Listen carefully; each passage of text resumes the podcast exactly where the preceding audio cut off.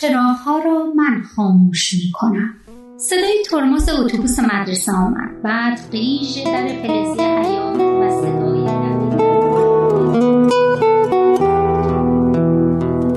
من امیره سارمی هستم.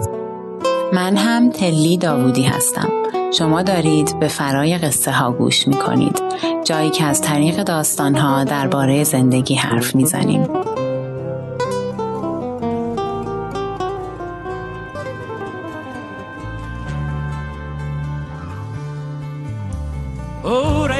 Wat Jij brengt dat sabelak wat mi wordt zo gewoon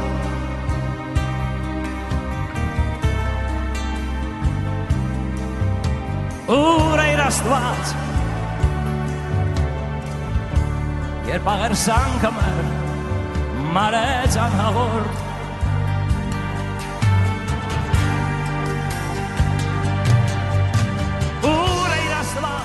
وقایع رمان چراغ‌ها را من خاموش می‌کنم که امروز دربارش حرف می‌زنیم در میان ارامنه ایران روی می‌دهد. به 6 ژانویه هم که کریسمس ارمنی هاست نزدیک می‌شویم. به نظرمون مناسب رسید که در این روزهای خاص یادی کنیم از کشته شدگان نسل‌کشی ارامنه و آرزو کنیم که در هیچ کجای این زمین دیگر هیچ کشت و کشتاری نشود.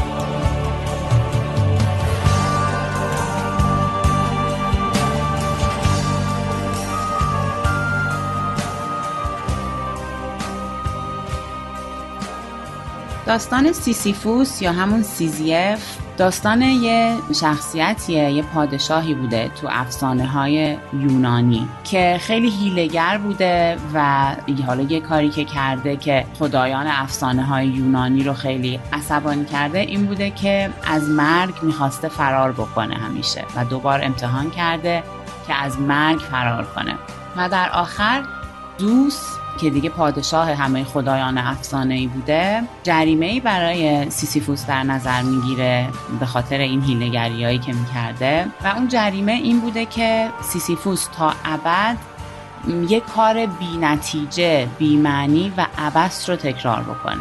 اون کارم این بوده که محکوم شده بوده سیسیفوس به اینکه یه سنگ خیلی بزرگ رو از یک کوهی هل بده، این سنگ رو و سنگ رو برسونه به نوک این کوه، ولی همیشه اتفاقی که میافتاده نرسیده به قله این سنگ دوباره برمیگشته قل میخورده و برمیگشته به همون جای اولیه دره در است که بعد دوباره برمیگشته اون پایین و اینو هل میداده بالا و تا ابد محکوم بوده که این کارو بکنه، یه کاری که آخرش به هیچ نتیجه و سرانجامی نمیرسه و همینطور باید از اول اینو هل میداده بالا و شاهد برگشتنش میبوده.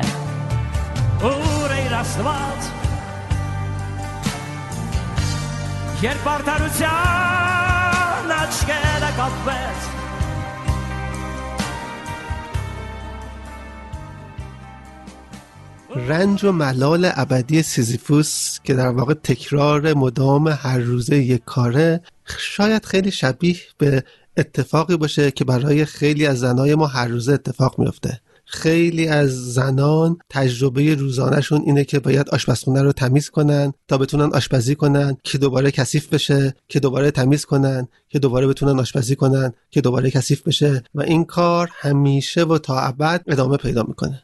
موضوع کار خانگی رو ما از این نظر انتخاب کردیم که بسیاری از اوقات تجربیات زنان بی اهمیت و پیش پا افتاده در نظر گرفته شده. تلاش امروز ما اینه که نشون بدیم این موضوع چقدر موضوع مهمیه و عمیقیه و فکر کردن به اون واسه همه ما آموزنده است. رمان چراغ‌ها را من خاموش میکنم قصه یک زن خانه‌دار به اسم کلاریس که ما وقایع روزانه کلاریس رو در رمان به تماشا می‌نشینیم. خب اما قبل از اینکه بتونیم راجع به کار خانگی حرف بزنیم خوبه که بدونیم که قصه راجع به چیه. تلی میشه لطفاً شما واسه ما بگی که قصه از چه قراره؟ آره حتما. داستان چراغ‌ها را من خاموش می‌کنم نوشته زویا پیرزاد در مورد زندگی یه زن ایرانی ارمنیه که با خانواده‌اش یعنی شوهرش و 3 بچه‌اش توی آبادان زندگی میکنن. اسم این زنی که هم راوی داستانه هم شخصیت اول داستان هست کلاریس و با شوهرش آرتوش و 3 بچه‌شون توی آبادان توی محله نسبتاً مرفهی زندگی میکنن و داستان دوران قبل از انقلاب اتفاق افتاده. آرتوش شوهر کلاریس از مهندسای پایه بالای شرکت نفته توی آبادان و به همین دلیل او رفتن اونجا مهاجرت کردن به آبادان و زندگی کلاریس یه زندگی در ظاهر خیلی معمولی، مرفه و خوبیه. ولی چیزی که تو داستان متوجهش میشیم اینه که یه خلایی وجود داره تو زندگی کلاریس و از یه چیزی انگار که رنج داره میبره کلاریس توی زندگی خودش و اون اینه که یه پوچی و روزمرگی و تکرار خاصی توی زندگیش هست که تو داستان متوجه میشیم که کلاریس سعی میکنه این خلا رو، این پوچی رو با یه داستان عشقی ذهنی که توی ذهن خودش شکل گرفته پر بکنه. که بعد این داستان عشقیش اینجوریه که یه خانواده‌ای توی همسایگیشون میاد، یه خانواده ارمنی دیگه که یه آقای مجردی بوده توی این خانواده، به همراه با مادرش و دختر کوچیکش میان توی اون محله و کلاریس تو ذهن خودش خیلی علاقمند میشه به این آقا و فکر میکنه که اونم به کلاریس علاقمنده و بعد این افکار رو هی تو ذهن خودش میپرورونه و در آخر متوجه میشه که اون آقا به اسم امیل علاقه‌ای به کلاریس نداره. داستان همینجا در اصل تموم میشه که کلاریس با این رویای ذهنی داشته زندگی میکرده و انگار که اون خلأ رو میخواسته پر بکنه، خلایی که حالا برمیگرده مشخصا به موضوعی که ما میخوایم باش در موردش امروز حرف بزنیم. دلیلش اینه که کلاریس توی زندگی خودش به غیر از کار خونه و بزرگ کردن بچه‌ها و خونه رو تمیز و مرتب و خوب نگه داشتن و غذا پختن و کارهایی که تو خونه تمام مدت داره انجام میده، هیچ کار دیگه ای نداره و انگار که هویتش و اینکه کی هست و چی هست فقط با انجام این کار تکراری توی خونه تعریف میشه.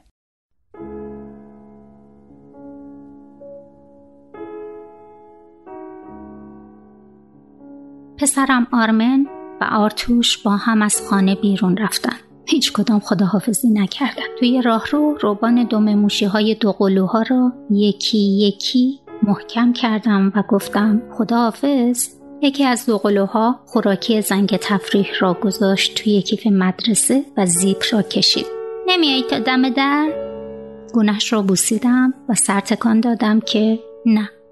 اون یکی گفت خستی؟ گونه‌اش را بوسیدم و سر تکان دادم که آره. گفتن باز مه شده. به حیاط نگاه کردم. وقتهایی که مه خیلی غلیظ بود دوقلوها می ترسیدن از حیاط بگذرن. به رویشان نمی آوردم که می دانم می ترسن. دستشان را می گرفتم، از حیاط می گذشتیم و می خواندم ما تو ابرها پرواز می کنیم. پشت دری را مرتب کردم. امروز دوتایی تو ابرها پرواز کنین خب؟ به هم نگاه کردند، بعد به من. نگاهشان غمگین بود و برق همیشه را نداشت. از این طرف پشت دری نگاهشان کردم که دست در دست تا وسط‌های راهباری که رفتند و بعد توی مه انگار غیب شدند. در فلزی دیده نمی‌شد و تاب و بید و قسمتی از چمن شبیه نقاشی آبرنگ بود، سبک و محو. فکر کردم چرا مثل هر روز همراه بچه‌هایم نرفتم تا ایستگاه اتوبوس؟ چرا نگرانشون کردم؟ من کلاف و بد حالم. بچه‌ها چه گناهی کردن؟ ور دلسوز گفت تو هم آدمی، تو هم حق داری بی‌حوصله باشی. تو هم تلفن زنگ زد. منشی آرتوش خانم نوراللهی گفت اگه وقت داشته باشین امروز صبح خدمت برسم. وسط این همه ماجرا همین یکی کم بود. دنبال بهانه گشتم. سر کار نیستید شما؟ گفت از رئیسم مرخصی گرفتم. رئیس خوش اخلاقی دارم. میشناسیندش که؟ و از شوخی خودش خندید. فکر کردم خدا رو شکر رئیس دقلم با یکی خوش اخلاقه. از بعد از دمر کردن جاشکری رئیسش یک کلمه هم حرف نزد. دنبال بهانه دیگری گشتم. امروز میخواستم برم شهر که گفت چه خوب منم خرید دارم. ساعت 10 توی میلک بار همدیگر رو میبینیم. تا آمدم دنبال بهانه دیگری بگردم، با 3 جمله طولانی تشکر کرد و با 1 کلمه خداحافظی و گوشی رو گذاشت. تا ساعت 10 خیلی وقت داشتم. روز عوض کردن ملافا بود. رفتم به اتاق آرمه. سعی کردم ریخت و پاش اتاق را نبینم. کفش و جوراب و کتاب و مجله و صفحه‌های گرام و لیوان‌های خالی شیر که محال بود برگرداند به آشپزخانه. پیژامه مچاله شده و چند تا کتاب و کتابچه از روی تخت برداشتم و ملافه را از روی تشک کشید. تشک تکان خورد و کاغذی افتاد زمین. فکر کردم باز ورقه امتحان ماهانه است که چون نمره کم آورده قایم کرده، مثل اسباب بازی‌های دوقلوها که همیشه جاهای به نظر خودش عجیب پنهان می‌کرد. از این ورقه ها هم کم پیدا نمی‌کردم. پشت درپوش کولر، بالای قفس داروی حموم و زیر فرش اتاق‌ها. باز کردم و اولین خط را که خواندم فهمیدم نامه است. به خودم گفتم نباید بخونم. به خودم گفتم خواندن نامه‌های دیگران، حتی نامه بچه‌ام، کار زشتی است و نباید بخوانم و نباید بخوانم. و خواندم: امیلی عزیزم که از همه زیباتری، تا آخرین روز زندگی فراموشت نخواهم کرد. با دستور تو حاضرم تا آن سر دنیا با تو بیایم و از دست مادر بزرگ با استبداد و پدر بدون رحم نجاتت بدهم.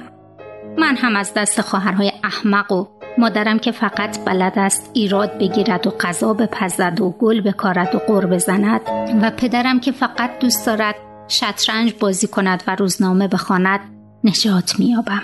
مرگ بر همه پدرها و مادرها و مادر بزرگها. نامه به دست نشستم روی تخت و از پنجره به درخت کنار نگاه کردم. حس کردم در جایی که هیچ انتظار نداشتم ناگهان آینه جلویم گذاشتن و من توی این آینه دارم به خودم نگاه میکنم. و خود توی آینه هیچ شبیه خودی که فکر میکردم نیست.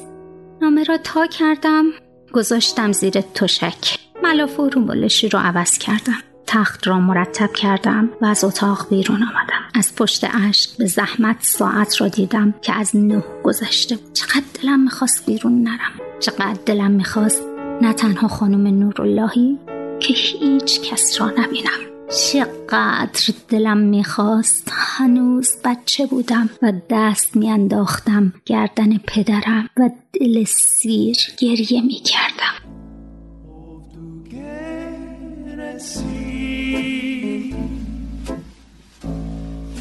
You more that side, so these garnica into my side, mian mesio. واسه فهم تجربه که کلاریس داره، واسه اینکه بفهمیم که چرا کلاریس انقدر پریشانه، چرا گیر افتاده، خوبه که به اندیشه های سیمون دو بووار، فیلسوف فرانسوی، مراجعه کنیم. بووار به تجربیات روزمره زنان خیلی علاقه‌مند بوده و در کتاب‌های مختلفش از جمله کتاب جنس دوم راجع به این موضوع زیاد حرف زده. یه تمایزی که بووار داره و به ما کمک میکنه که بهتر کلاریس رو بفهمیم، تمایزی بین 2 جور کار که یک جور کار اول رو بووار میگه کار ترسندنس که ما ترجمه کردیم به فرارونده، و کار دوم رو میگه ایمنن که ما ترجمه کردیم به درونمان. کار فرارونده کاریه که فراتر از زندگی میره و زندگی رو معنادار میکنه. کار درونمان کاریه که باعث میشه که زندگی ادامه پیدا کنه. واسه فهم بهتر این تمایز ما به سراغ آندریا ولتمن، فیلسوف امریکایی دانشگاه جیمز مدیسون رفتیم. آندریا روی موضوع کار معنادار و سیمون دو بووار کار میکنه. از آندریا خواستیم تا تمایز بووار بین این دو نوع کار رو واسه ما توضیح بده و توضیح بده که چجوری این تمایز قرار ماهیت کار خونگی رو روشن کنه. I'm Andrea Veltman at James Madison University. من اندریا ولتمن از دانشگاه جیمز مدیسون هستم. با مدت زیادی که دارم درباره کار معنادار پژوهش میکنم. law was in turn influenced by other thinkers. I mean, right, the basic idea could even be traced back to Aristotle, who سیمون دو بووار متأثر از اندیشمندان قبل از خودشه. ایده اصلی او درباره تمایز کار درونمان و کار فرارونده شاید به ارسطو برگرده. ارسطو بین قلمرو آزادی و قلمرو ضرورت تمایز قائل میشه.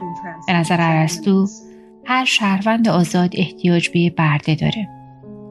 برای اینکه یک شهروند بتونه آزاد باشه، یه برده باید زندگی رو براش حفظ کنه. این ایده خیلی شبیه فرقیه که دووار بین کار درونمان و کار فرارونده میذاره. Transcendence is essentially surpassing what is given. Transcendence is a sort of it's creative or constructive activity, right? It might be enlightening. کار فرارونده از بدیهیات زندگی فراتر میره و از فعالیت‌های سازنده تشکیل میشه. فعالیت‌هایی که ممکنه روشنگرانه باشند، دنیا رو بسازند یا چیزی به اون اضافه کنند. کار فرارونده ما رو به جلو میبره. کار فرارونده معمولاً خود بیانگره، هیجان آوره و ارضا کننده است. On the other hand, immanence is merely the perpetuation of life. Right? Before we can do anything else, we do have to maintain life. We have to. از طرف دیگه کار درونمان صرفاً برای جریان داشتن حیات لازمه. قبل از اینکه بتونیم هر کار دیگه‌ای انجام بدیم، باید اول حیات رو حفظ کنیم. باید غذا بخوریم، بخوابیم و باید غذا بپزیم، تمیزکاری کنیم و اینجور کارها رو انجام بدیم و یه کسی باید همه این کارها رو انجام بده تا ما بتونیم کارهای دیگه‌ای بکنیم. بنابراین کار درونمان کاریه که باید انجام بشه تا زندگی حفظ بشه. I thought that Beauvoir was really onto something in suggesting that housework is exemplary of activities of immanence, that housework particularly represents the torture of Sisyphus. من فکر میکنم بووار کاملاً به نکته درستی اشاره میکنه. وقتی کار خانگی رو نمونه اعلایی از فعالیت‌های درونمان در نظر میگیره. بووار به درستی میگه که کار خانگی درست شبیه شکنجه سیسیفوس میمونه. چیزی که تمیزکاری شده دوباره گرد و خاک میگیره و گرد و خاک دوباره نیاز به تمیزکاری داره و همینطور این کار هر روز و هر روز تا ابد ادامه پیدا میکنه. ایده اصلی بووار اینه که برای اینکه زندگی معنا پیدا کنه ما نیاز به کارهای فرارونده داریم. بووار یه جایی میگه If living is only not dying, then life is indistinguishable from an absurd vegetation. اگر زندگی کردن فقط نمردن باشه، دیگه زندگی فرقی با یه زندگی پوچ نباتی نداره. برای اینکه آدم دلیلی برای زندگی کردن داشته باشه، باید یه کاری بیشتر از حفظ زندگی بکنه. ایده بووار رو میشه یه جور دیگه هم بیان کرد. برای اینکه از بودنت راضی باشی، باید از خونه بیرون بیای و یه کاری در حوزه عمومی بکنی. کاری که باعث بشه با بقیه در تعامل باشی و اثری توی دنیا بذاری و اینجوری یه چیزی رو به سرانجام برسونی. So it seems to me that Beauvoir was trying to bring that distinction to illuminate the oppression of being a housewife. به نظر من میرسه که بووار با تفاوتی که بین کار درونمان و فرارونده قائل بود، میخواسته به این موضوع اشاره کنه که ظلمی وجود داره در اینکه کسی رو خانه‌دار صرف کنیم. البته کار درونمان تنها منحصر به کار خونه نیست. کار اداری و کاغذبازی صرف هم مثالهایی هستند از فعالیت‌های درونمان. یک کسی باید مسئول دفتری در یک نظام اداری باشه و از صبح تا شب صرفاً کاغذها رو جابجا کنه. یا حتی شغل‌هایی در قلمرو عمومی مثل شغل‌های خدماتی از جمله تمیزکاری و تعمیرات که هم مردان و هم زنان انجام میدن. نمونه‌هایی از کارهای درونمان هستند. I suppose Beauvoir was particularly interested in the question of whether becoming a mother and a wife was an oppressive trap or whether that would allow for some kind of fulfillment, and she was rather skeptical, right? Because اما سوالی که بووار به ویژه بهش توجه داشت این بود که آیا همسر و مادر شدن زنان رو در معرض ستم قرار میده؟ یا اینکه میشه با کارهایی که عموماً از یک مادر و همسر خانه‌دار انتظار میره هم به نوعی به خودشکوفایی رسید. و بووار در این مورد تردید داشته. برای اینکه آدم با جارو برقی کشیدن و تمام روز کار خونه انجام دادن به تعالی و رضا نمیرسه. اینجور کارها از جنس کارهای عمل‌آور هستند. تو رو از آدم‌های دیگه‌ای که میتونی باهاشون انواع و اقسام روابط خوشایند داشته باشی جدا میکنن. بهت اعتماد به نفس نمیدن. با اینکه کارهایی هستن که باید انجام بشن، برای انجامشون کسی تشویقت نمیکنه. فقط لازمه که انجامشون بدی و دلیل اصلی انجام دادنشون چیزی فرای خود اون کاره و اون اینه که این کارا رو تموم کنی تا کارهای دیگه‌ای بتونی انجام بدی که واقعاً جالبن. Another important point that I would draw attention to is that housework becomes particularly oppressive for somebody who does it as an occupation.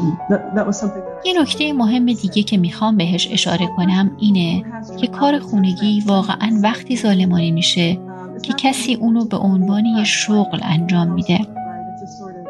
این چیزیه که بووار میخواد بگه. برای یه آدمی مثل من و تو که میتونیم کارهای فرارونده انجام بدیم، کار خونه اصلا ستم نیست. برای من و تو یه کار بی اهمیته که میتونیم بعد از یه مدت ازش فرار کنیم. چند تا ظرف میشوریم و بعد برمیگردیم به کارهای هیجان‌آور فراروندمون.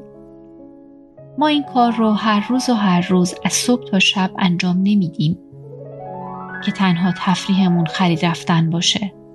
یک حدی از فعالیت‌های درونمان رو انجام دادن ظالمانه نیست. When a person is sentenced to this day after day and they lack opportunities for the more meaningful and transcendent activity that we really have an oppressive situation. چیزی که واقعاً درش ستم هست اینه که یک کسی انگار محکوم به این باشه که همیشه و هر روز این کارها رو انجام بده و هیچ فرصتی برای کارهای فرارونده پیدا نکنه.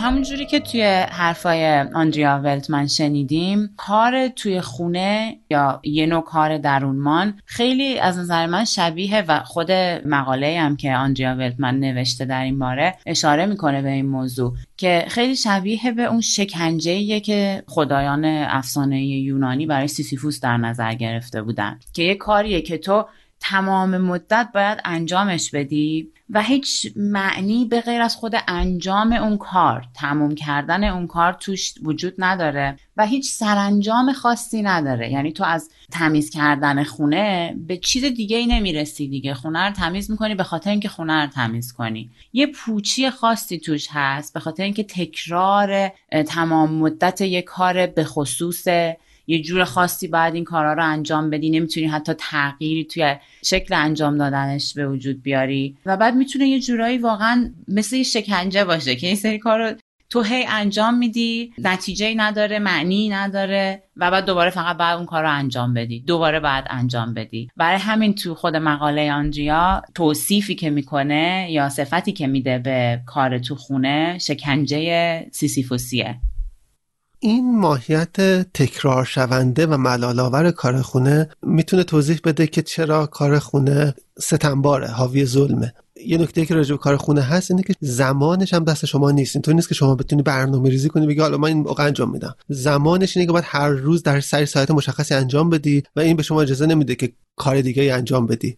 بنابراین ماهیت درونمان و تکراری و برنامه‌ریز کارخونه بخشی از اون چیزی که باعث میشه کسی که این کار انجام میده در معرض ستم باشه. اما من میخوام یه چیز دیگه ای رو هم اینجا اضافه کنم که شاید تو حرفای آندریا ولتمن نبودش و اونم اینه که این کار ممکنه که حاوی ستم باشه به یک دلیل دیگه و اون دلیل دیگه اینه که برخلاف خیلی از کارهای درونمان دیگه، کار خونه بی‌مزد و بی‌آینده است. ببینید، بیاین موقعیت کلاریس رو تصور کنید. کلاریس خب خودش رو با کار خونه تعریف میکنه. اما به این فکر کنید که خب توی قصه کلاریس مقداری به نظر میرسه که عاشق، در واقع در ذهنش عاشق امیل شده و آرتوش همسر کلاریس کسی که دنبال سیاسته و در سیاست سر میکنه. اما بیاید یه لحظه تصور کنید که به جای اینکه کلاریس عاشق امیل بشه، آرتوش عاشق اتفاقا یه شخصیت دلبر دیگه‌ای هم در کل قصه است که مردای قصه عاشقش میشن به اسم ویولت. بیاین فرض کنیم که آرتوش عاشق ویولت میشد. خب اگه آرتوش عاشق ویولت میشد چه اتفاقی واسه کلاریس میافتاد؟ ببینید این اسکیل، این مهارتی که کلاریس داره مهارتی نیستش که بتونه اون رو واسه کار آینده آماده کنه. در واقع کلاریس خیلی ساده نمیتونه کارشو عوض کنه، مثلا اینکه مهارتی نیاموخته. خب الان خیلی به شدت وابسته است به آرتوش، ضمن اینکه آرتوش اصلا به کلاریس پول نمیده، یعنی در واقع به خاطر کارش پول نمیده، به این معنی که کاری که کلاریس میکنه کاریه که unpaid، کاری که پرداخت بهش انجام نمیشه. البته کلاریس داره یه کاری رو هر روز انجام میده که پولی از قبالش در نمیاره، نمیتونه کارش رو عوض کنه، ساعاتش رو کاملا میگیره و اگر به هر دلیلی آرتوش تصمیم بگیره از اون زندگی بره، کلاریس میمونه و در واقع حوزش نه امنیتی داره، نه شغل تازه‌ای داره، نه استعدادی رو به دست آورده که شغل تازه‌ای انجام بده. البته این وضعیت کلاریسه. تا همینجا شما متوجه میشید که این وضعیت کسی که بهش داره ظلم میشه. خب اما واسه اینکه بیشتر بفهمید که چرا داره ظلم میشه، من میخوام یه مثالی واسهتون بزنم. مثالی که من میخوام بزنم اینه: فرض کنید که شما با یک دوستتون که یک دوست آقازاده‌ایه تصمیم بگیرید که شرکتی با هم بزنید. خب این دوست آقازاده‌تون چون همه میشناسنش و بهش کار میدن و اینا، میگه که خب پس من میرم توی جلسات و اینا و کارا رو من انجام میدم با بیرون، شما کارهای دفتری داخل شرکت رو انجام بده. خب شما روز تا شب بعد کارهای دفتری و تایپ اینا رو انجام بدید، اون آقازاده میره توی جلسات و اینا. و بعد این آقای آقازاده میگه خب خیلی خب این پولیو که در میاری من خب به تو نمیدیم، بیاد برسه به حساب من، تو فقط میتونی اینجا مثلا غذا بخوری یا مثلا بخوابی یا اینجور چیزا. و بعدش هم به شما میگه که خب اگر هم تو بخوای از این شرکت بری، خب تو دیگه توانایی نداری که کار دیگه بکنی، چون فقط باید تایپ کردی، بنابراین تو نمیتونی کارت هم عوض کنی، محکومی که با من باشی. خب تا همین اینجام دوباره شما متوجه میشید که خب این چه جور شراکتیه، ما چه جوری یعنی شما اگه با خودتون باشه تصمیم میگیرید که چنین شراکتی رو انجام بدید و جوابش طبعا نه. رابطه میونه زن و مرد تو ازدواج از جنبه‌های زیادی شبیه این مثال شرکته. این خیلی جالبه امیر، برای اینکه همونجوری که تو میگی توی این مثال جواب کسی که داره در نظر میگیره این شرایط تو قطعاً نست، ولی چیزی که خیلی جالبه اینه که شاید فکر بکنیم چیزی که باعث این میشه که متفاوت باشه سناریوی زندگی مثلا زناشویی که یه زن همه کارهای خونه رو داره انجام میده با این مثالی که شما گفتین، یا حتی تفاوت داشته باشه مثلا با یه سناریوی بردهداری، اینه که زنان انگار که یعنی به ظاهر خب همه زنان با آگاهی قبلی و با رضایت خودشون وارد روابط زناشویی میشن و به نظر میاد که خب انتخاب میکنن میشن زن خانه‌دار. ولی چیزی که مهمه اینه که متوجه این باشیم که فرهنگ ها حالا از دوران خیلی قبل، این چیز خیلی قدیمیه دیگه، فرهنگ های مختلف، تاریخی که توش دو جنسیت مشغول به کارهای مختلف بودن و تاریخ ظلم و ستم به زنان یه جورایی راه دیگه انگار نمیذاره برای زنان تو خیلی از جوامع و تو خیلی از موقعیت‌ها. یعنی به نظر میاد که انتخابیه، ولی شاید واقعا اونقدر فرقی نداشته باشه با مثالی که تو میزنی. وقتی به اصل قضیه نگاه میکنی، انگار تو وقتی که هیچ انتخاب دیگه‌ای نداری، با قاطعیت نمیشه گفت که انتخاب میکنی بین چند آلترناتیو وقتی آلترناتیو دیگه ای نداری.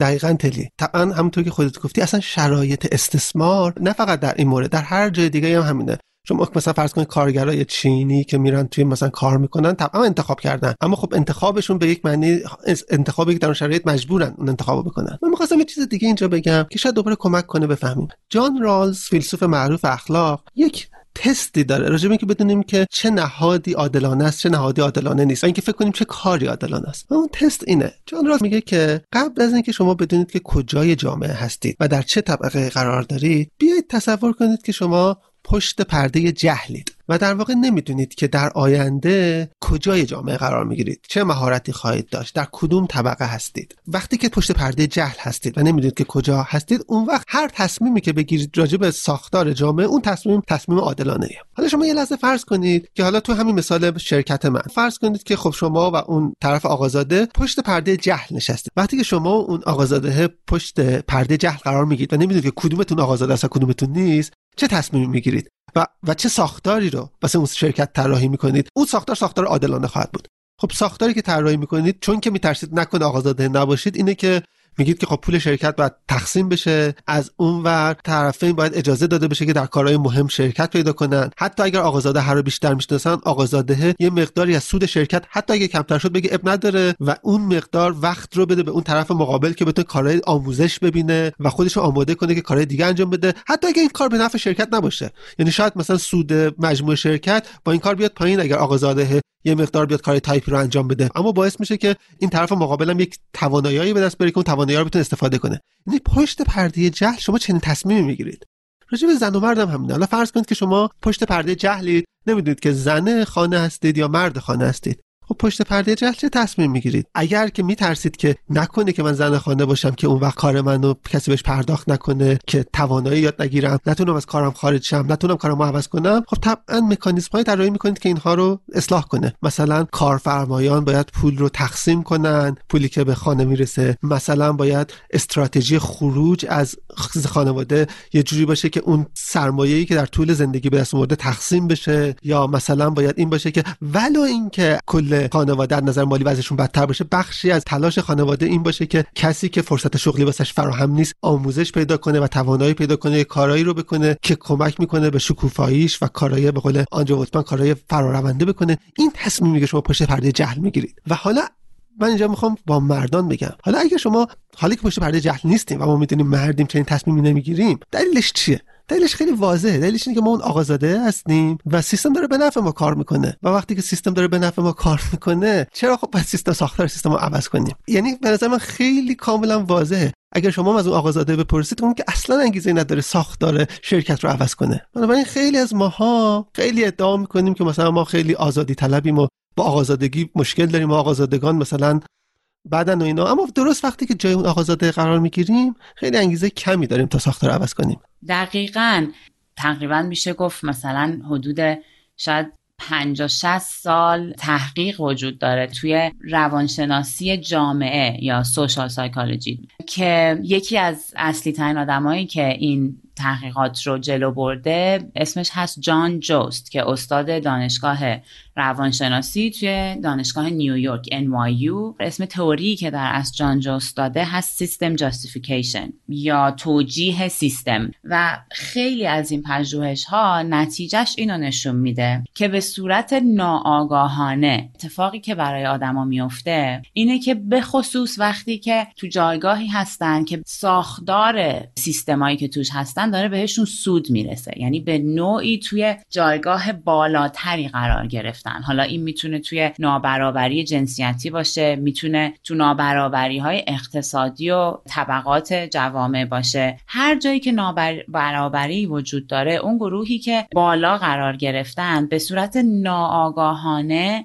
دارن اون سیستم رو توجیه میکنن، هم تو ذهن خودشون، هم تو کارهایی که انجام میدن، هم تو افکار و ایده هایی که مربوط به اون سیستم دارن و در موردش حرف میزنن و جلو میبرن و ازش دفاع میکنن، دارن این سیستم رو توجیه میکنن. یکی از مهمترین دلایلش اینه که اون سودی که داره به مردا میرسه از این نابرابری ها یه چیزیه که خب دارن حس میکنن، دارن باهاش زندگی میکنن و به صورت روزمره دارن جورایی لذت میبرن از اینکه بالاتر قرار گرفت. حالا چه لذت، چه پیامدهای مثبتی که براشون داره تو جوانب مختلف زندگی. و بعد وقتی که نقش خودشون وجود داره هنوز توی کل داستان، خب باعث میشه که اون ثباتی که این سیستم براشون به وجود آورده و اون کنترلی که روی زندگی براشون به وجود آورده، اینا همه از نظر روانی باعث میشه که توجیه بکنن اون سیستم رو. و میگم خیلی وقتا ناخودآگاه، خیلی وقتا شاید آگاهانه این کارو میکنن، ولی تو خیلی از این تحقیقات نشون میده که واقعا به صورت ناآگاهانه انجام میشه این جاستیفای کردن یا توجیه کردن سیستمایی که نابرابر هستن. یه علت دیگه‌ش هم اینه که بهایی که باید پرداخته بشه، بهایی که هر فرد باید بپردازه، چه کسی که بالاتر قرار گرفته چه کسی که پایین‌تر قرار گرفته توی این نابرابری‌ها، بهای خیلی زیادیه برای ایجاد تغییر. یعنی اگر این سیستم ها بخواد تغییری پیدا بکنه، بهای خیلی زیادی باید پرداخته بشه، خیلی تلاش و کوشش خیلی زیادی باید کرد. و بعد وقتی که اینا رو توی ترازو میذاری، خب سیستمی که هست داره کار میکنه، برای یه عده خیلی خوب داره کار میکنه، و بعد اون ور ترازو یه در اصل زحمات خیلی زیاد و خیلی شاید طولانی باید شکل بگیره برای اینکه تغییری به وجود بیاد. خب لزوماً آدما از نظر روانی این کفه سنگین ترازو، اون بهایی که باید بپردازن و سعی میکنن فراموش کنن و با همینی که هست جلو برن و همین رو توجیه بکنن از نظر روانی برای خودشون و برای دیگران، به توجیه و دفاع از این سیستم ادامه بدن. و کمی تأمل راجع به اتفاقی که داره هر روز میفته شاید به ما نشون بده که سیستم انقدرام که ما فکر میکنیم عادلانه طراحی نشده. سیستمی که توش کلاریس کاملا وابسته است به آرتوش، از نظر شأن اجتماعی، از نظر آینده زندگی، از نظر امنیت. و آرتوش که از اون زندگی بره بیرون، کلاریس اصلا کاملا از بین میره. و به خاطر همین اگر حالا آرتوش اینجوری نبود، اما اگر آرتوش خشونت خانوادگی داشته باشه، اگر آرتوش روابط خارج از ازدواج داشته باشه، کلاریس و کلاریس ها در بسیاری اوقات مجبورن که تحمل کنن، واسه اینکه سیستم بهشون اجازه نداده که کارشون رو به سادگی عوض کنن، سرمایه داشته باشن، پرداخت شده باشن. بنابراین اگه ما متوجه بشیم که وضعیت ما با وضعیت استثمار و بردهداری اون آقازاده خیلی فرق نداره، و اگه متوجه بشیم که ظلمی که از طرف مردان روزانه بر زنان میشه رو لااقل ممکنه که کمی اوضاع رو بهتر کنیم.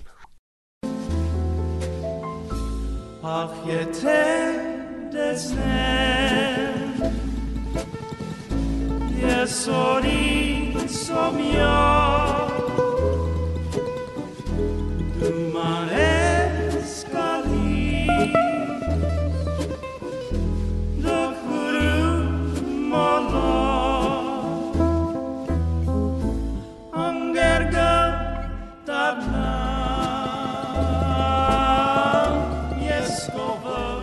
غروب بود و آفتاب شدید نبود. با این حال شولت قدیمی توی خیابان پارک بود و در گاراژ برای پذیرایی از کادیلاک سبز 4 تاق باز بود. آرتوش گفت اینا با قهوه خیلی میونه ندارن، چای میخورن. کتری را آب کردم گذاشتم سر اجاق و نیم ساعت بعد سینی چای را بردم با اتاق نشیمن. مهمانها زیر لب تشکر کردند و آرتوش لبخند زد و در اتاق را پشت سرم بست. رفتم با اتاق خواب. روی تخت دراز کشیدم و خیره به پنکه سقف با خودم حرف زدم. غروب بود و رنگ شاخه‌های لخت سدر به خاکستری می‌زد.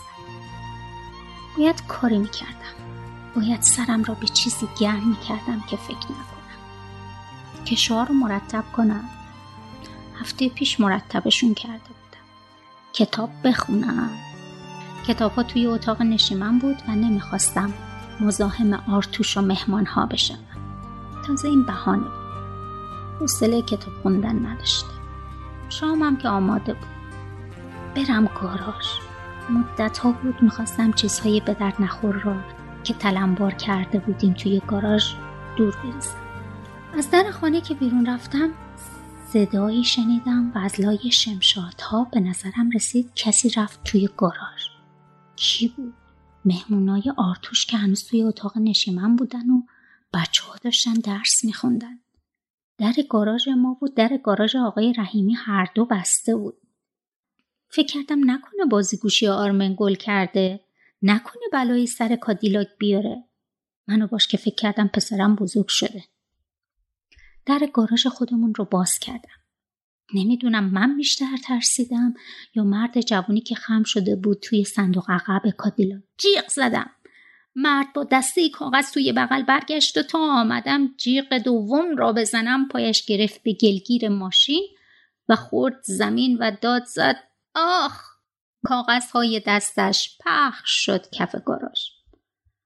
آرتوش پشت میز آشپزخانه نشسته بود. چند بار میپرسی. گفتم خبر نداشتم، نمیدونستم، سر خود کردن. جا شکری را روی میز پس و پیش میکرد. میلرزیدم، فریاد میزدم و هیچ هم مهم نبود که دارم فریاد میزنم. نمیدونستی؟ دوست عزیزت کادیلاکش رو مخصوصا توی گاراژ ما پارک میکنه که اون دوست من نیست. حالا هرچی دشمن عزیزت، البته که دوستت نیست. دوست که با دوست این رفتار رو نمیکنه. خودش اینجا چای و قهوه میخوره و مزخرف میبافه و به نوچش سفارش میکنه بیاد از گاراژ ما اعلامیه بردارن. اگه دنبالش بودن، اگه میریختن تو خونه. تو که انقدر سنگ سیاست رو به سینه میزدی و میزنی، بی خود ازدواج کردی، بی خود بچه دار شدی. اگه میریختن اینجا، تکلیف من و بچه‌ام چی میشد؟ غیر از خودت به فکر هیچ کس نیستی. گفتم. آرتوش شنید. بعد جا شکری را از روی میز برداشت. هنوز داشتم فریاد میزدم بی فکری، خودخواهی. آرتوش داشت با در جا شکری ور میرفت. از صبح تا شب جون میکنم برای تو و بچه‌ها که چی؟ که تو هر کار دوست داری بکنی، شطرنج بازی کنی، به خیال خودت کارهای مهم بکنی، قهرمان بازی در بیاری و بچه‌ها جون به سرم کنن و وقت نداشته باشم برای خودم و کسی یک بار هم نگه خسته شدی. دستمال کاغذی را گذاشتم روی چشم‌ها و به حق حق افتادم. آرتوش داشت در جا شکری رو باز می‌کرد و می‌بست. اولین بار بود وسط حرف‌هایم نگذاشته بود برود بیرون و من هر چه توی دلم داشتم می‌ریختم بیرون. به هر سازت رقصیدم. محله بریم زندگی کردن کار بورژواست. خب ماشین مدل بالا می‌خوایم چیکار؟ خب مهمون دارم. خب کار به جایی رسیده از خونه من اعلامیه پخش میکنن و آقای صابخونه میگه خبر نداشتم، سر خود کردن. اگه تو انقدر احمقی که نمیدونی توی خونت چه خبره، پس جمله‌ام را تمام نکردم و با دهان باز خیره شدم به آرتوش که در جا شکری را باز کرد و بی حرف، انگار باغچه آب بدهد، شکرها را پاشید روی میز و صندلی‌ها و کف آشپزخانه. بعد در جا شکری رو بست، گذاشت رو میز و از آشپزخانه رفت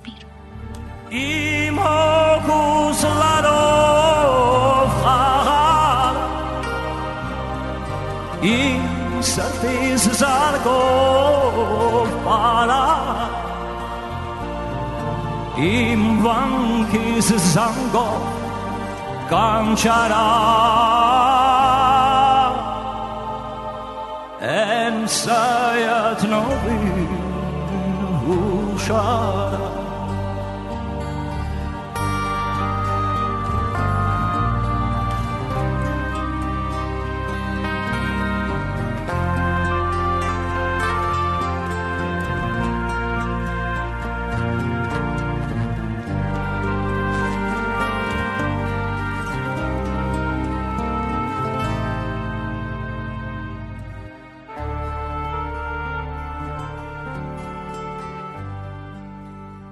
با آگاهی به همه این چیزایی که الان در موردش حرف زدیم، به صورت مشخص اگه بخوایم اشاره بکنیم، چه عواملی باعث میشه که این بی‌عدالتی‌ها ادامه پیدا بکنن طی سالهای خیلی طولانی و چه عواملی میتونه باعث بشه که این بی‌عدالتی‌ها کمتر بشن یا این سیستما تغییری توشون ایجاد بشه؟ ما این سوالا رو از کلودیا گایست پرسیدیم که استاد جامعه شناسی دانشگاه یوتاست و در مورد کار خانگی هم مقاله های زیادی نوشته و هم تحقیقات زیادی کرده.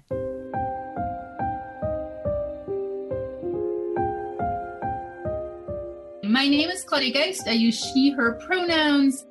I'm an associate professor in the Department of Sociology and the Division of Gender Studies at the University of Utah. من کلودیا گایست هستم و در انگلیسی از ضمیر مؤنث استفاده می کنم. من دانشیار جامعه شناسی و بخش مطالعات زنان در دانشگاه یوتام. پژوهش من به طور کلی در مورد نابرابری جنسیتیه.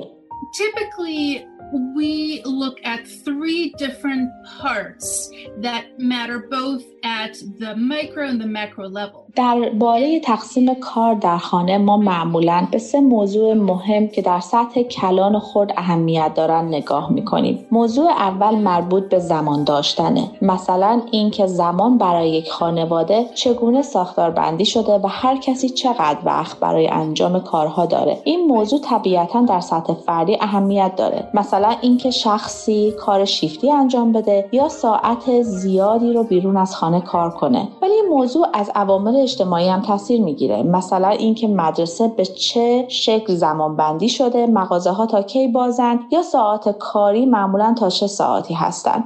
The second dimension apart from time is often called the bargaining or sort of relative resources, and that is anything to do with money. بعد دوم بعد از زمان داشتن چیزیه که اکثرا بهش میگن چانه زنی یا منابع نسبی و این درباره چیزایی هستن که به پول مربوطه. مثلا اون افرادی که از نظر اقتصادی منابع بیشتری دارن و پول بیشتری در میارن میتونن در مورد کار خانه انجام ندادن چونه بزنن. صحبت اینه که اگر من پول زیادی به خانه میارم میتونم مسئولیت هایی که توی خونه دارم رو به نوعی بخرم یا پولش رو بدم، مخصوصا کارهایی رو که دوست ندارم انجام بدم.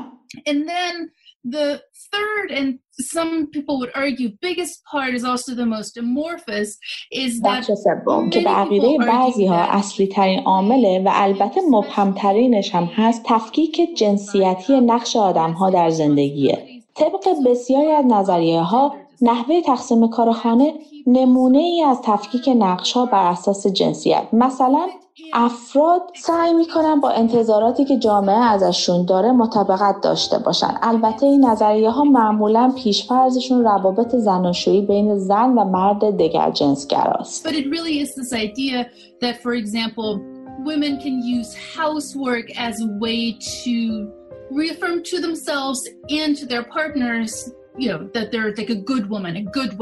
این نظریه هم حرفشون اینه که زنان با کار در خانه تصویری که از خودشون دارن رو تصدیق میکنن و هم به خودشون و هم به همسرشون اثبات میکنن که زن یا همسر خوبی هستن.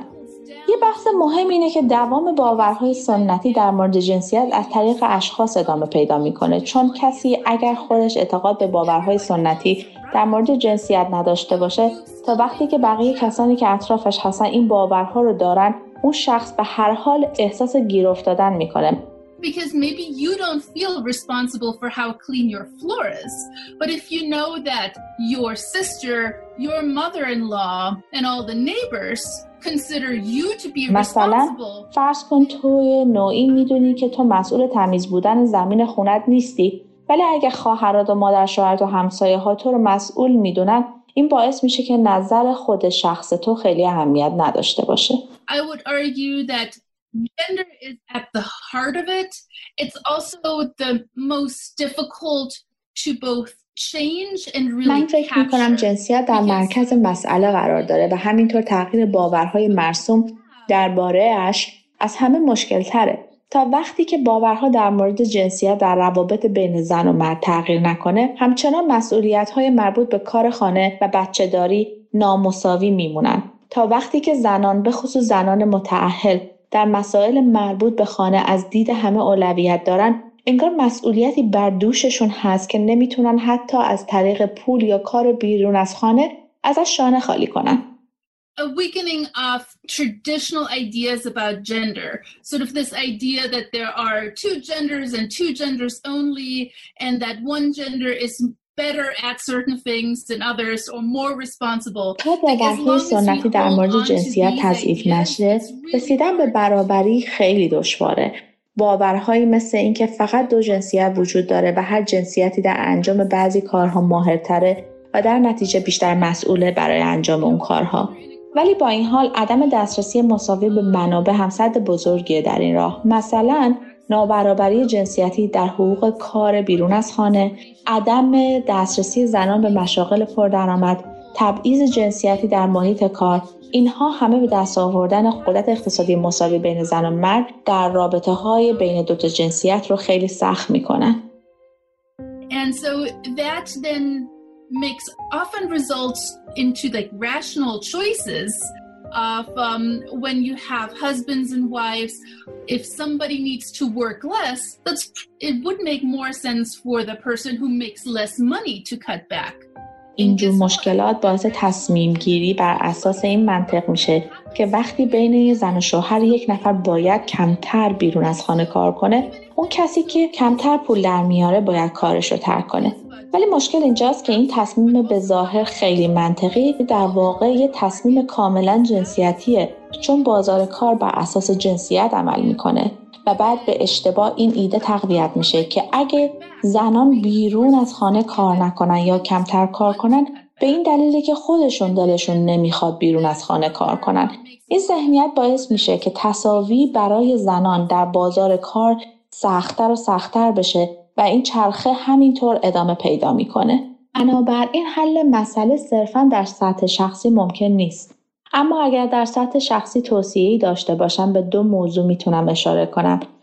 One question is to choose partners carefully. To really demand, you know, that gender has nothing to do with how good somebody is at cooking or cleaning or the responsibility. یکی اینکه زنان طرف رابطه را با دقت انتخاب کنن و در واقع خواستار این باشن که طرفین بدونن که جنسیت هیچ ربطی نداره به اینکه چه کسی در کارهایی مثل غذا پختن و تمیز کردن مهارت بیشتری داره. بلکه زنان دائما به پارتنر خودشون این موضوع رو یادآوری کنن. توصیه دوم توضیحش کمی سخت‌تره، چون ممکنه که شکل شبیه سرزنش قربانیان به نظر بیاد. بسیاری از زنان دیگر جنسگرا از سن خیلی کم طوری تربیت شدن که پیش‌فرضشون این میشه که در یک سری کارهای خاص مهارت دارن و اون کارها رو دوست دارن انجام بدن. برای همین زنان باید تا حد این چیزهایی رو که یاد گرفتن از یاد ببرن. You're not the only person who's responsible for the floor to be clean. Everybody who lives in the house has a shared responsibility. And so به خودشون یادآور بشن که اونها به تنهایی مسئول تمیز موندن کف خونه نیستن. همه افرادی که در خونه زندگی میکنن مسئولیت دارن.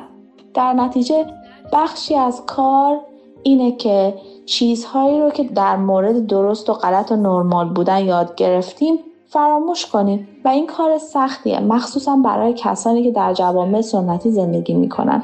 برای اینکه اگر این کار رو بکنید کلی آدم با شما مخالف میشن. برای همین پیدا کردن دوستان و آشنایان و البته پارتنری که دائما یادآور این نکته بشه خیلی مهمه.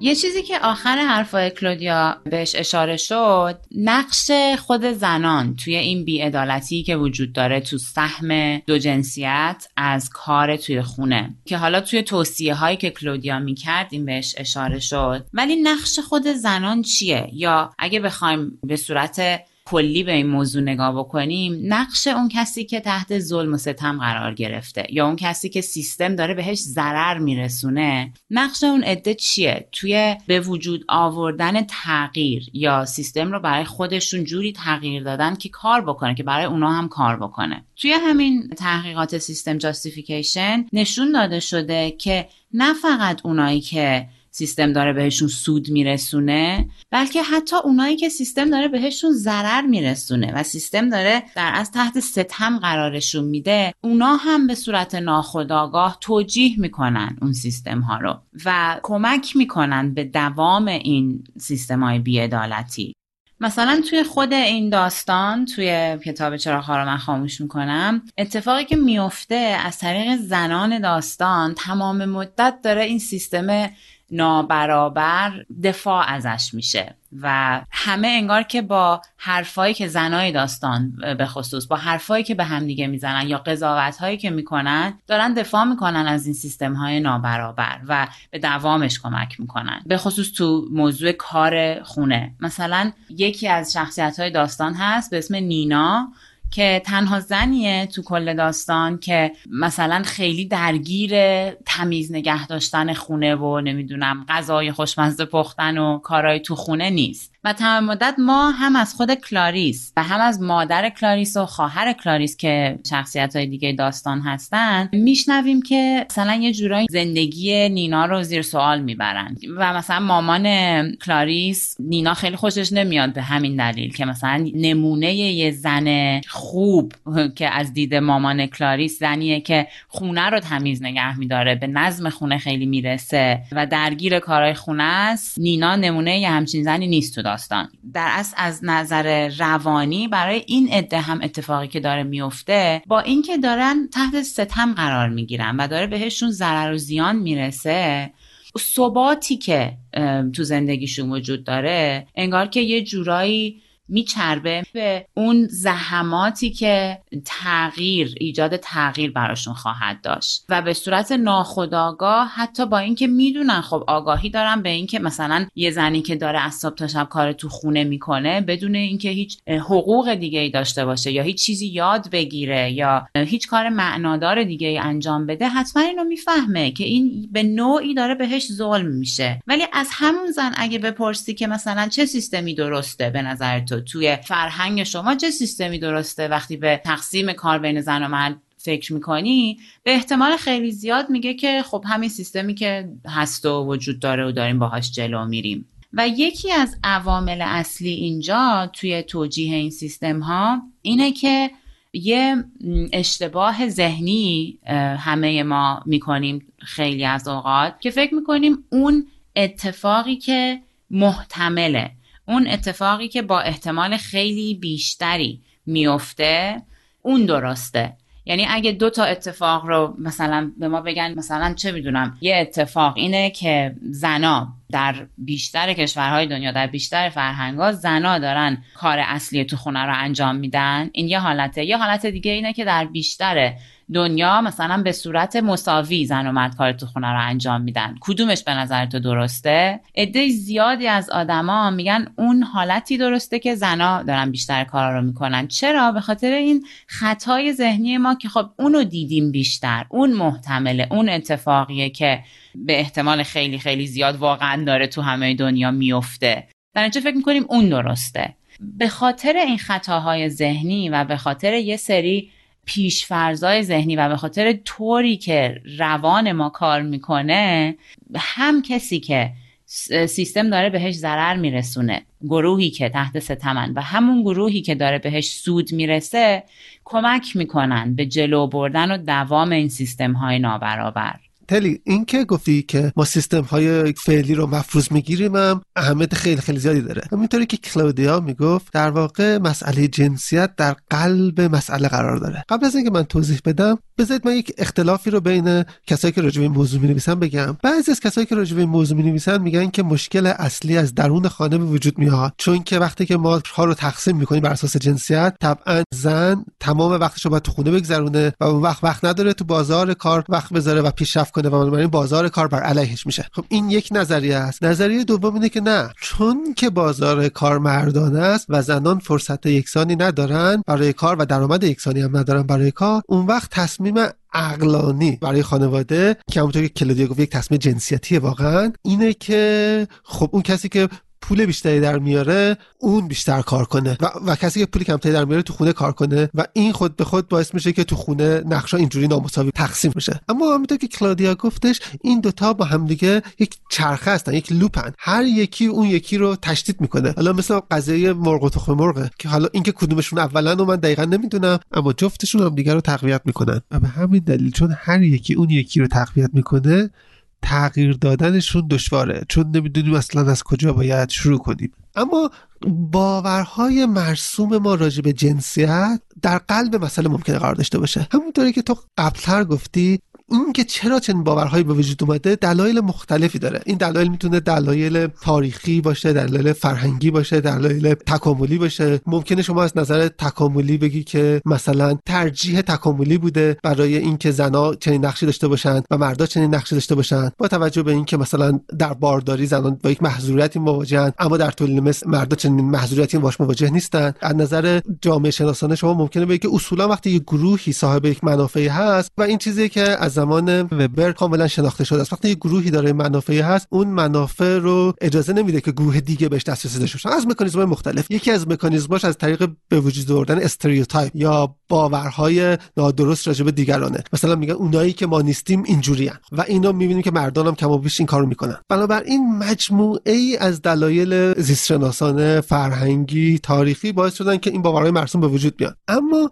یه نکته که مهمه اینه که اون چیزی که دلیل زیستشناسانه، تاریخی، فرهنگی داره لزوما اون چیزی نیست که باید باشه. الان اگر شما نگاه کنید ممکنه برای تجاوز هم دلایل تکاملی باشه. آدمای مختلف استدلال کردن که ویژگی تجاوزگری به عنف ویژگیه که ترجیح تکاملی داره به خاطر زیاد کردن طول مثل. اما خب واضحه که تجاوز جزو شنیع‌ترین و نادرست ترین کاراست. بنابراین این که به چه مکانیزم‌های متفاوتی طبیعت و فرهنگ و تاریخ یک باورهایی رو در ما به وجود میاره نباید باعث بشه که ما فکر کنیم اون باورها درستن و باید به اون شیوه ادامه پیدا کنن. و فکر کردن راجع به تقسیم نقش در این موضوع خاص به وضوح به ما نشون میده که این توضیح عادلانه‌ای نیست.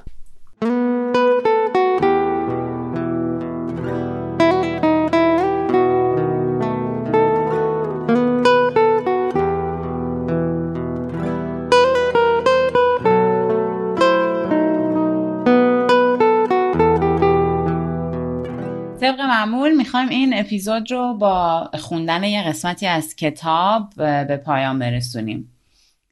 قسمتی که من برام جالب بود توی کتاب وقتیه که کلاریس رفته بوده برای مراسم یادبود 24 آوریل به مناسبت نسل‌کشی ارامنه و بعد وقتی میاد خونه، هر سال کلاریس میرفته این مراسم رو شرکت میکرده تو آبادان ولی آرتوش باش نمیرفته و بعد حالا این بار کلاریس که برمیگرده خونه به آرتوش میگه که چرا نیومدی یا ای کاش میومدی و ناراحته از اینکه آرتوش نیومده این مراسم خیلی تاثیرگذاری بوده. کلاریس کلی قصه خورده و آرتوش در جواب بهش میگه که میدانی شتیت کجاست؟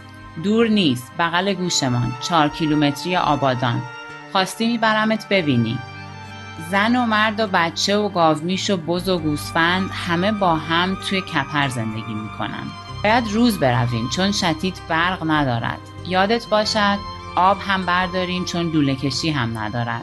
باید حواسمون باشد با کسی دست ندهیم و بچه ها را نوازش نکنیم چون یا سیل میگیریم یا تراخون. به خانم ماداتیان بگو شکلات انگلیسی برای بچه ها نیاورد چون گمان نکنم بچه های شتیت به عمرشان شکلات دیده باشند. به گارنیک هم بگو کفش ایتالیایی نپوشد که گل و پهن تا قوزکش بالا میان.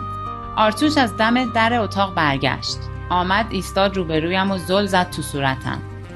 فاجعه هر روز اتفاق میافتد، نه فقط 50 سال پیش که همین حالا، نه خیلی دور که همینجا، ور دل آبادان سبز و امن و شیک و مدرن.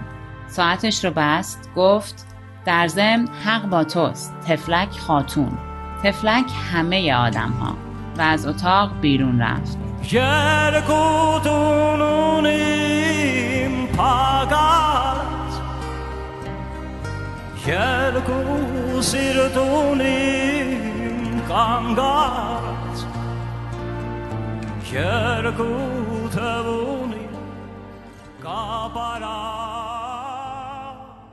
چیزی که جالبه واسه من توی این قسمتی که تو خوندی درباره آرتوش اینه که آرتوش به یه معنی داره درست میگه. آرتوش داره میگه که مثلا خاتون که یکی از قربانیان نسل‌کشی بوده یا خانواده‌اش یکی از قربانیان نسل‌کشی بودن، تفلک خاتون. اما این مسئله صرفا مسئله خاتون نیستش. ما نباید درگیر این فقط یک حادثه بی‌عدالتی خاص باقی بمونیم چون که بی‌عدالتی داره همین اطرافمون اتفاق میفته. اما نکته‌ای که عجیبه از آرتوش و از همه ما اینه که تو همین ایران خودمون با هر کسی که تو هر جایی حرف بزنی شروع میکنه از ظلم، از آقازادگان، از فساد گلایه کردن و خودمون اینجوری خیلی آزادی طلب و عدالت طلب میدونیم. اما وقتی میریم به خونه همون مردی که کلی ژست آزادی طلبی گرفته نگاه میکنیم، میبینیم که اتفاقا اون هم همین سیستم موجود که کم و بیش سیستم بردهداری یا سیستم خیلی ظالمانه ای رو داره ادامه میده. این کار فقط اون جایی که آقازاده نیستیم خوب بلدیم اعتراض کنیم، جایی که آقازاده هستیم و داره سیستم به نفعمون کار میکنه اتفاقا خیلی هم خوب باهاش راه میایم. بنابراین شاید آرتوش به جای اینکه بگه تفلک همه آدم‌ها، بد نبود که میگفت تفلک کلاریس. حالا چیزی که در مورد آرتوش جالبه اینه که آرتوش یه مرحله فراتره، یه مرحله جلوتره از اینی که تو میگی امیر، برای اینکه خودش از نظر اقتصادی هم خب آقازاده است، یعنی هم از نظر مرد بودن آقازاده است، هم از نظر اقتصادی آقازاده است و اونجا اینو درک کرده که با اینکه خودش همونجوری که میگه توی محله شیک و سبز و مدرن آبادان داره زندگی میکنه و از نظر اقتصادی وضعیت مرفه و خوبی دارن، ولی اون محله هم که داره توضیح میده رو میره میبینه و اون درد رو حس میکنه و اون بی‌عدالتی رو حس میکنه و ازش حرف میزنه. یعنی اون جایی هم که آقازاده است اینو فهمیده، ولی هنوز توی خونه خودش اینو نفهمیده. تو خونه خودش این بی‌عدالتی که هر روز داره اتفاق میفته رو حالا یا نفهمیده یا به هر دلیلی هنوز این توانایی رو پیدا نکرده که اون سیستم رو حداقل در مورد تغییرش حرف بزنه. در نتیجه به نظر من واقعا هم تفلک همه اون اهالی شتیت و اهالی هر جای دیگه از دنیا که یه همچین وضعیتی دارن و هم تفلک کلاریس.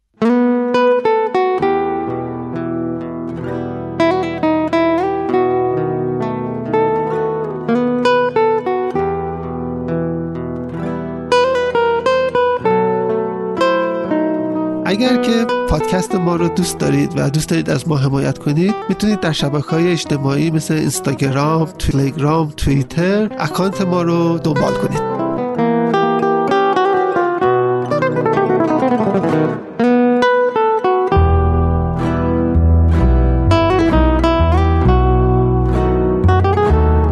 با تشکر از صداهایی که ما رو همراهی کردند: مریم علاءالدینی، فرزانه عربی، مژگان قاسمیان و کیوان کیارست برای موسیقی.